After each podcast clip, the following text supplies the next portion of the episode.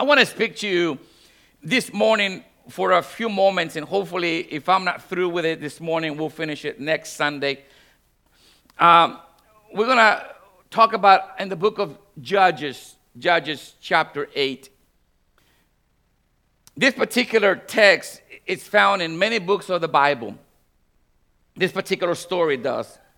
We're going to Ezra, part of the story. We're going to go to Nehemiah for part of the story, and Haggai, part of the story, and we're going to finish in Zechariah to pick up the rest of the story. Because it is one story, and it's being told by Ezra as being told by Nehemiah, and then they all tell you that the prophets Haggai and Zechariah they both entered the picture. But you have to go to their books to find out what they're saying when they enter the picture. And they, they all tell you is that they show up and say something that changes the atmosphere. And this particular story is a story of, of three things that have to be built. They had to build the temple, they had to build the wall, they had to build the city. And they did it in that order. They actually felt that if they don't build the temple first, they couldn't get the rest built. First of all, even, even without protection, even without the walls, they set out to build the temple. Secondly, they decided to build the wall to protect themselves. And finally, they wanted to build the city. What you need to understand that is that this old city of Jerusalem lays in ruins. Its walls has been destroyed. It builds has been buildings have been destroyed. Nothing but a heap heap of rubble. That's all there is. As a matter of fact, it was so bad that Ezra got there that even his horses couldn't get through. He had to go around many places because his horses couldn't even get through the city on the streets. There was so much rubble in the streets. And God's plan was to rebuild his ruins. Anytime that the devil gets in the arrangements, there's always ruins. Every time the devil gets involved in your life, in your home, in your marriage, there's always ruins. Anytime God decides to bless through His Holy Spirit, Satan will try everything he can to keep you from entering into that prophetic season of your life. He will try to do everything he can to stop you from fulfilling and accomplishing what God has really have spoken to your life, what God has spoken to your family, what God has spoken to your marriage, he will do whatever He can to keep you from entering that prophetic season of your life. And that's why the devil tries to get involved because if he gets involved, he can rearrange your life and, and end, ultimately end up in ruins. That's what he specialized in. That season that had been prophesied over your life. Every trick will come against you to keep you from that place. So this morning, I'm going to speak to those who are in pursuit of victory, those who are in pursuit of a breakthrough. But you have been in a long battle. You have known you are in the edge of something great. And you know, you're just at the edge of a breakthrough that is going to be a great victory for your life but you're tired of the journey. You're there, you're close to it. You can see the edge of the, of the breakthrough in your life. But what happened is that you're wore out. You're tired of constantly fighting. You're wore out constantly facing the battle. But here this morning, I want to speak to you on this topic about exhausted but still in pursuit. I didn't say exhausted and on the run. I didn't say exhausted. I said exhausted, but still in pursuit. I can be tired and still be winning. I can be weary, wore out, and still be winning. I can be ready to drop and, and ready to give up, but still I can be winning. Listen, because sometimes you feel like giving up, but in spite of how I feel, I'm still to pursue what God has for me in my life.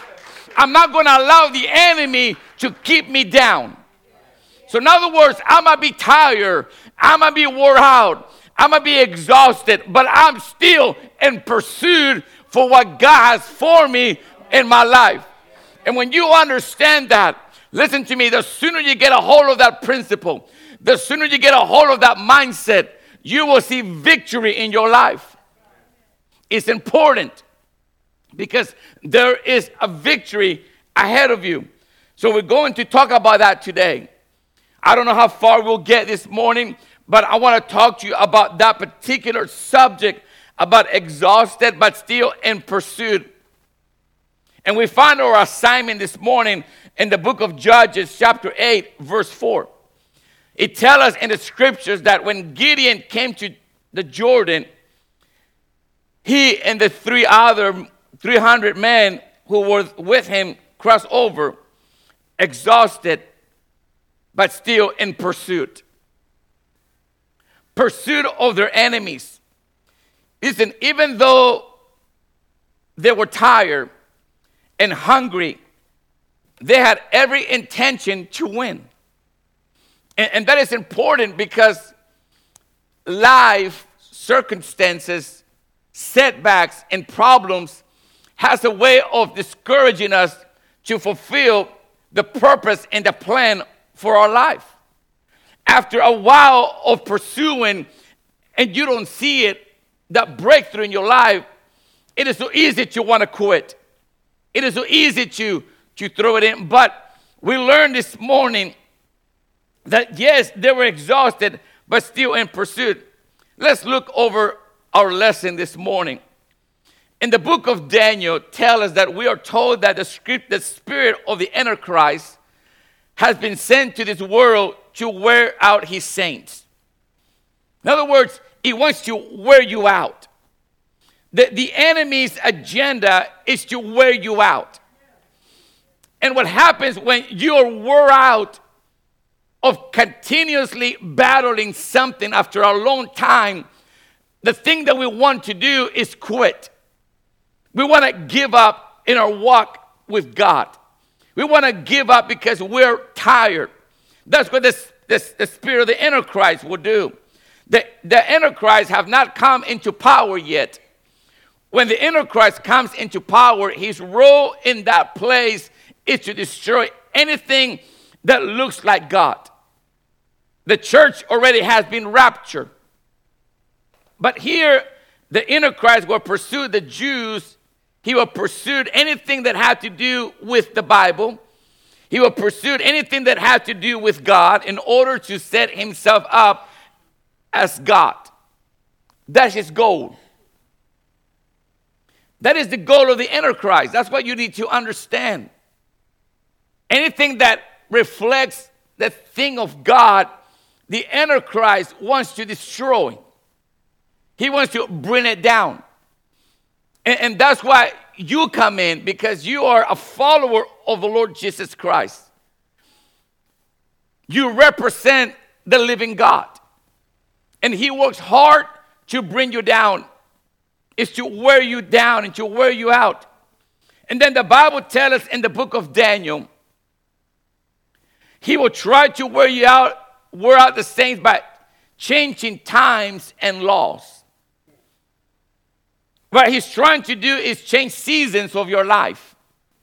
He want you, he want you that, that when you supposed to be I, a productive season, that you are so wore out that you don't even cross over.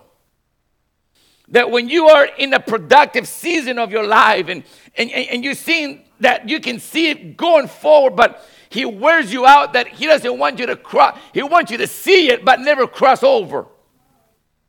He wears you out. Have you ever felt many times that you, you're close to the breakthrough, but you never get the breakthrough? He wears you out, he, he wears you down. And that's what he tries to do You can, you can be so tired from a battle that you could be standing on the edge of that victory.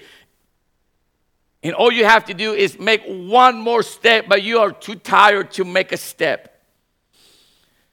You're too tired to go forward. I love the story of the children of Israel in the wall of Jericho. Because after 40 years of wandering in the wilderness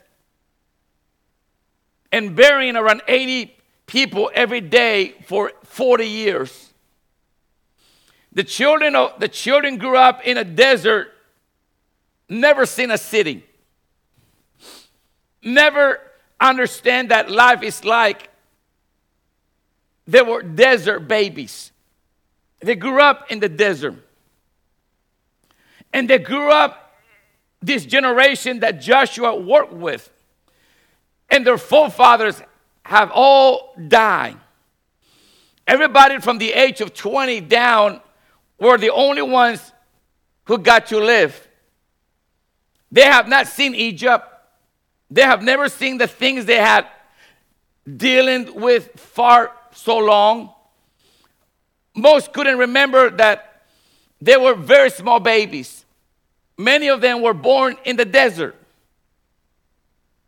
But Joshua showed up after dragging his army through the desert, after dragging his saints through the dry places, after almost starving to death, after almost being beat up by the Amalekites, after being pursued by many enemies in the desert, Joshua show up and see the first battle, which is the wall of Jericho. You have to understand this in, your, in the theater of your mind. He's facing Jericho, one of the strongest walls during that time. All his army have ever known is the desert place. The, all, all the older generation have passed away. So Joshua shows up to see the first battle, which is the wall of Jericho.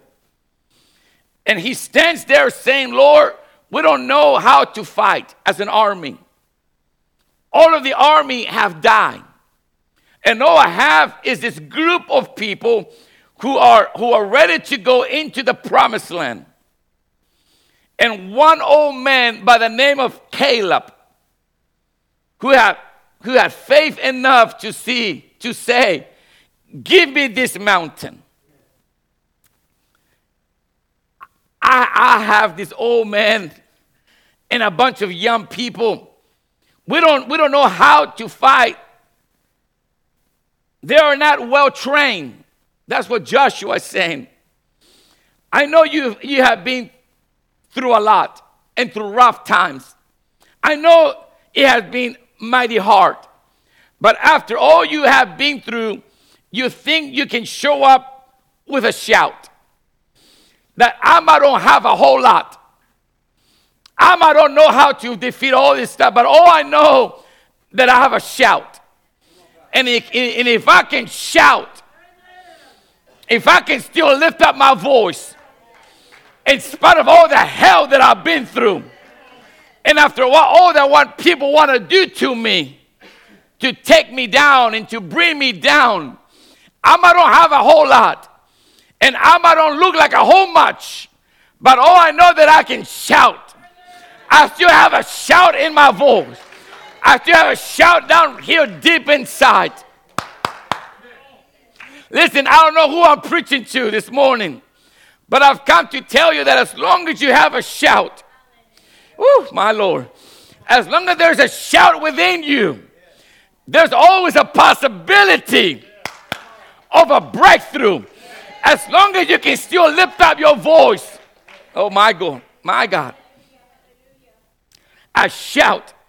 Listen, I can bring those walls down if, if you can walk and shout. I believe the Lord can handle that. I believe the Lord can handle that. You know what? When you don't know what to do in your life, but you can pace the kitchen, you can pace the hallway in your house back and forth. And while you're pacing back and forth, you can still be praying. While you're pacing back and forth in the middle of the night and you don't know where to go, Listen, I might be pacing back and forth and I might look restless, but I know I can shout. I can pray and walk at the same time. And as long as I can do that, I can see a breakthrough in my life. Church, I know you have been through a rough season. And I know that you might have been it might have been a long night. And I know that you've been through many battles. But can you show up with one more shout? Can, can you show up with one more shout as you stand at the edge of your victory? You see, that the Antichrist spirit wants to wear the saints out in order to keep them from achieving what God wants them to do and come into the promise. How, how do he possess to do that?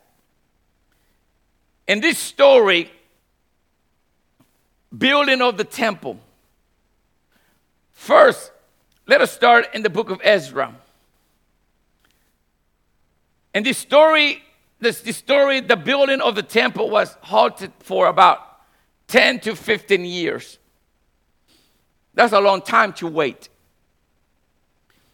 You know, some of you have been in a battle where you have waited for 15 years for a victory. Some of you have been waiting a long time for a breakthrough. You have been fighting battles for 15 years for somebody to be healed, 15 years for somebody to come back to the Lord, 15 years to get a breakthrough, 15 years waiting on the anointing to flow like God promised that he will, it will flow. Nothing has happened yet. You have been going, you have been investing, you have been faithful, you've been praying for a long time, but nothing has happened yet. It's easy to lose our hope. It is easy to lose our victory when nothing is happening in our life. You have invested tears, you have invested sweat, prayer. For 15 years, we hear this story that they were trying to build the temple, but it was halted for that long. In the book of Ezra, chapter 4, 4 and 5 tells us, it says, Then the people of the land tried to discourage the people of Judah. They troubled them in building. Listen to this. And they hired counselors against them to frustrate their purpose all the days of Cyrus, the king of Persia, and until the reign of Darius, king of Persia. I want you to understand what's going on here. All they wanted to do is to build their temple.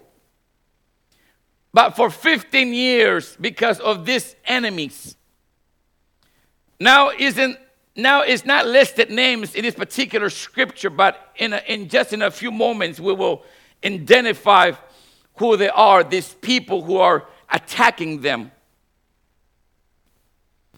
For 15 years, the church is halted. For 15 years, the church is silent. For 15 years, the temple lays in, in rubbles.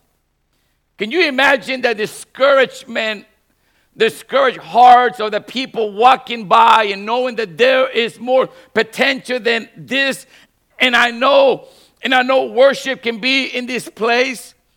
I remember when the glory of God was in this place. What a heartbreak or heartache to walk in a temple that used to blaze with the fire of the Holy Spirit and only to see that ash, ashes of what used to be. See, that's what they felt. They look at their temple and they say, Man, I remember when my mom and my dad used to worship there. I remember when that church was on fire and, and, and, and reaching the lost. But now it's not doing anything. For 15 years, they saw the temple in rubbles. But according to the king, they couldn't pick up one stone and stack on another. They were not allowed. Every day, frustrated because here it is the building's material, it's laying all around us. The works are already, the workers are ready to work. But year one goes by, still kicking the stones. But year two, I am mad.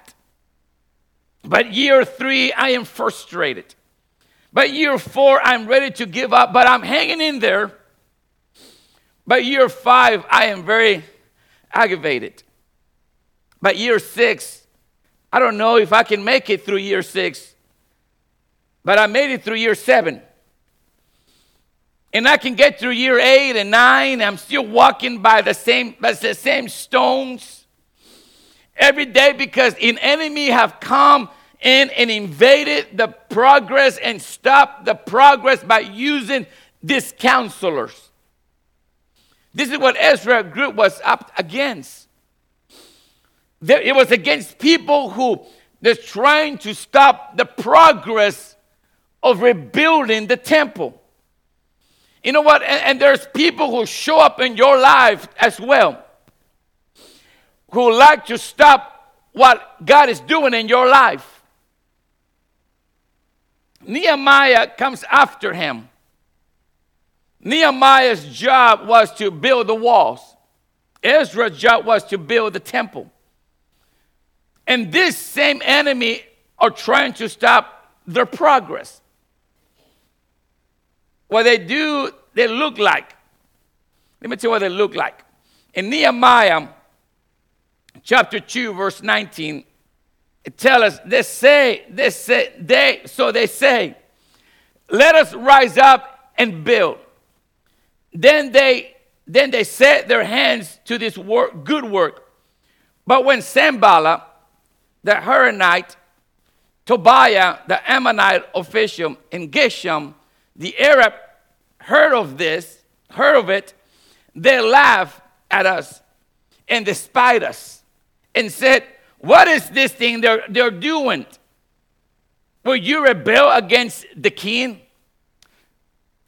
These are the three enemies that stop their progress. And we're going to get to in a minute. I'm laying a foundation that you know I'm going somewhere. This is the three enemies that stop their progress. When they heard, when they heard it, they laugh at us. And they despise us. What is this thing that you are doing? Now, now check this out. The Sanballat, I want you to hear what he said. These three, these three enemies that stop the progress what is the significance of Sanballat or Tobiah and Geshem? First, let's look what Sanballat had to say. The Bible tells us, so, but it so happened when Sanballat heard that we were rebuilding the walls, that, that he was furious and, and, and, and very indignant and mocked the Jews. And he spoke before his brethren, the army of Samaria, and said, What are these feeble Jews doing? We will fortify themselves, they, they will offer sacrifice. When they complete it in one day, when they revive the stones from the heap of rubbish, stone are that are burned. Now listen to this language. The one thing you need to understand about God, God pays attention to everything you say. God pays attention to everything you say. What comes out of your mouth, God pays attention. God is listening to, the, to how you speak and what comes out of your mouth. You can speak positive things or you can speak negative things, knowing or not knowing the harm that you're causing. But what comes out of your mouth and what you say, God pays attention to that. The power of life and death is in your tongue. The power of life and death is in your tongue, regardless of how you act. When you say, when you say what you say is making more of a difference than ever the way you act. What you say is important. It's very important. Sometimes it's more important than the way you act. What comes out of our mouth, the things that we say. The words that comes out of your mouth are the sword of life, the sword of life or the sword of death. They can pierce the soul or lift up the spirit. What comes out of our mouth? The mouth is a very powerful tool. You can destroy somebody or you can build somebody up. You can destroy a ministry or you can build a ministry up. You can build up a Christian brother or sister in the Lord or you can destroy a sister or brother in the Lord. It is in the power of the tongue. And how you respond to it is very important. What, you, what comes out. When he speaks those words, God identified him. First, he is throwing a fit. He's having a tantrum because he is mad. Have you ever known people like that? Like when when when they're not getting their way, they, they, they throw up a, a tantrum at the grocery store. They get, they get mad. Second, he's acting like a child. He's standing there mocking them, making fun of them as, as a childish matter. This is what he's doing. This is how he's acting. The next thing he's doing is gossiping. Oh, Lord. He's gossiping. He is talking to the brethren about him. He said, Can you believe what they're trying to do over that church over there? They're trying to rebuild the, the, the temple. Can you believe that? They want to go back to their old glory days. Can you believe? You know, he starts gossiping. Have you ever known people? Oh, my Lord. He starts to gossip. Gossiping is a very dangerous thing. It can, it can rip people apart. Because what happened when you gossip here and but the next person who gossip over there is not the same thing that started over here. So he starts to gossip to the brethren about him. Next, he's doing, he's giving idols threats. He's talking to the army, trying to stir up something in the army. The next thing he's doing, he's calling them names by trying to make them look little in their own on their own sight. He's calling them feeble. He's calling them feeble Jews. Know, know what they are doing. These feeble Jews will, will never be able to build this. What the spirit of Sanballat looks like is a spirit of in, intimidation. It is the spirit of intimidation that, that try to intimidate you from stepping out. They try to intimidate you from making progress. They try to intimidate you and keep you from moving forward with God. Since they're not the ones being blessed, since they're not the ones God is using, since they're not, the ones that are being anointed by God. So, what they try to do, they try to intimidate everything else by stopping the progress.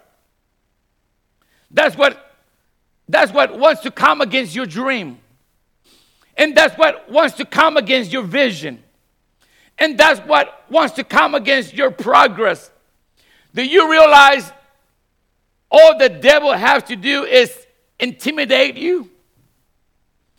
So he has to do, come on, Pastor Eric, because if not, I'll keep preaching until 1.30. Because all he wants to do is to intimidate you. That's what the spirit of Sanballat wants to do. He wants to intimidate you and keep you down. He wants to come against your dream. He wants to come against your vision. He wants to come against your progress. And he wants to do that. Do you realize that devil wants to do that in your life right now? He's trying to intimidate you. And he can't stop your dream. And he can't stop your vision. And he can't stop your progress. And, and, and Sanballat represents the spirit of intimidation. He comes, he comes against your mind. He wants you to say what he says. Because if he tries to intimidate you long enough, you start believing what he's telling, what he's talking about you. He's trying to intimidate you enough that you start believing his lies. You start believing what they're saying instead of understanding and believing what he's saying. What happened? The spirit of Sanballat comes into our life and intimidate us from trusting and believing that God is more able and capable to do something great on your marriage, do something in your life. He's trying to stop you from believing on great things. What happens, we end up being satisfied and, and walking around the same mountain for 40 years because people out there are intimidating us from stepping out and believing that God can do what He promised He can do. You know, a lot of people never make any progress with God, any progress in their marriage, any progress in their family, in their ministry, because they feel like they're not. Because you know what? The spirit of Sanballat comes against them and, and intimidates them. He comes against your mind. He wants you to say what he says, he wants you to speak like him. When God sent Ezekiel to the house of, of Israel, he said that they, were, they are stubborn. He says that they're going to be like thorns in your eyes and they're going to be like scorpions around you. But whatever you do, do not become like them. He said, they're going to come against you. People are going to come against you, they're going to attack you. But whatever you do, Ezekiel warns the house of Israel don't become like them. In other words, don't start thinking like them. Don't, don't conform yourself to what people are saying about you. Because at the end of the day, God has a plan for you. God has something better for you. That in spite of what it looks like on the outside, and the people who might surround me right now are not the ones who are going to be with me at the end. Oh my God.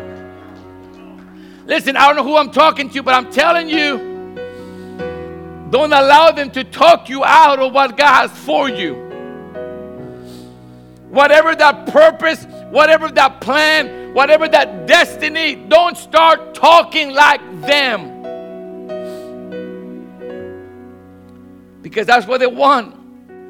Whatever you do, make sure that they know that there is a prophet among them. That's what Ezekiel was telling them. Don't allow them to talk you out. Don't allow them to talk you what I have for you. Let him know that there's a prophet among you. Satan plans is to intimidate you to the point that you start saying what they say. That's what he wants to do. He wants you to get to the point that you start talking like them. Start talking nonsense. Start talking defeat. Start talking discouragement. Start talking all this stuff. He wants you to he wants to intimidate you to that point that you start repeating the words he has put in your mind. He puts it right here first. He put the thoughts of discouragement, the thoughts of giving up, and, and the thoughts that I'm not good enough, and I he put all those thoughts right here first, and, and then you start speaking them out. And you have to be careful because, like I said earlier, what you say is important. God is listening. You can't talk nonsense. You got to speak victory. You gotta, you gotta speak, for God is with me. For I can do all things through Christ who strengthen me. For no weapon formed against me shall prosper. You gotta speak the words that come out of your mouth. Words of victory. Because the enemy has a way of doing that. He wants a way of destroying what God has for you.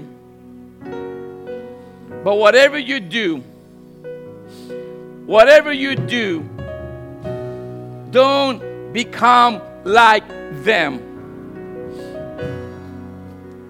He wants to intimidate you to the point that you start repeating the words he wants to put in your in your mind. If, if he says you are ugly, he wants he's waiting for you to say it. If you say, you know I'm too heavy or, or this, he, he's waiting for you to say it If, if he says you are too short,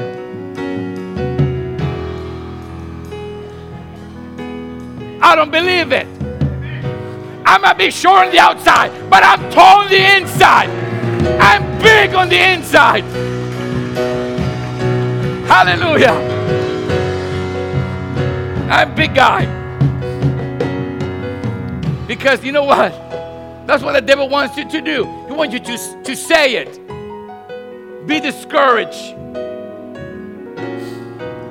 If he says you are not well enough, he, he's waiting for you to hear that. If he says you are not good enough, he's waiting for you to say that. Because he knows that every time you confess your own, you own it. If you speak it out, look, I, am not good enough. I'll never be good. I'm just horrible. I'm defeated. I, I'm always sick and I'm always never, I never make the team. I, I never do. You know what? You own it. You got to claim the victory. You got to claim the breakthrough. That's what Sanballat wants to do to get you to a place that He discouraged you. And I'm going to stop there for this morning. We'll continue next Sunday. But I tell you what, this morning, I want to ask you this morning, you're here this morning, you say, Pastor, man, that, that spirit of Sanballat that comes upon my life, the spirit of intimidation that comes in my spirit that tries to intimidate me that I'm not going to ever get well, or intimidate me that I'm never going to see restoration they try to intimidate me that I'm never going to be delivered from the addictions that I'm fighting with, that I'm never going to be set free from the, the things that hold me bondage. He tries to intimidate you. But greater is He. But greater is He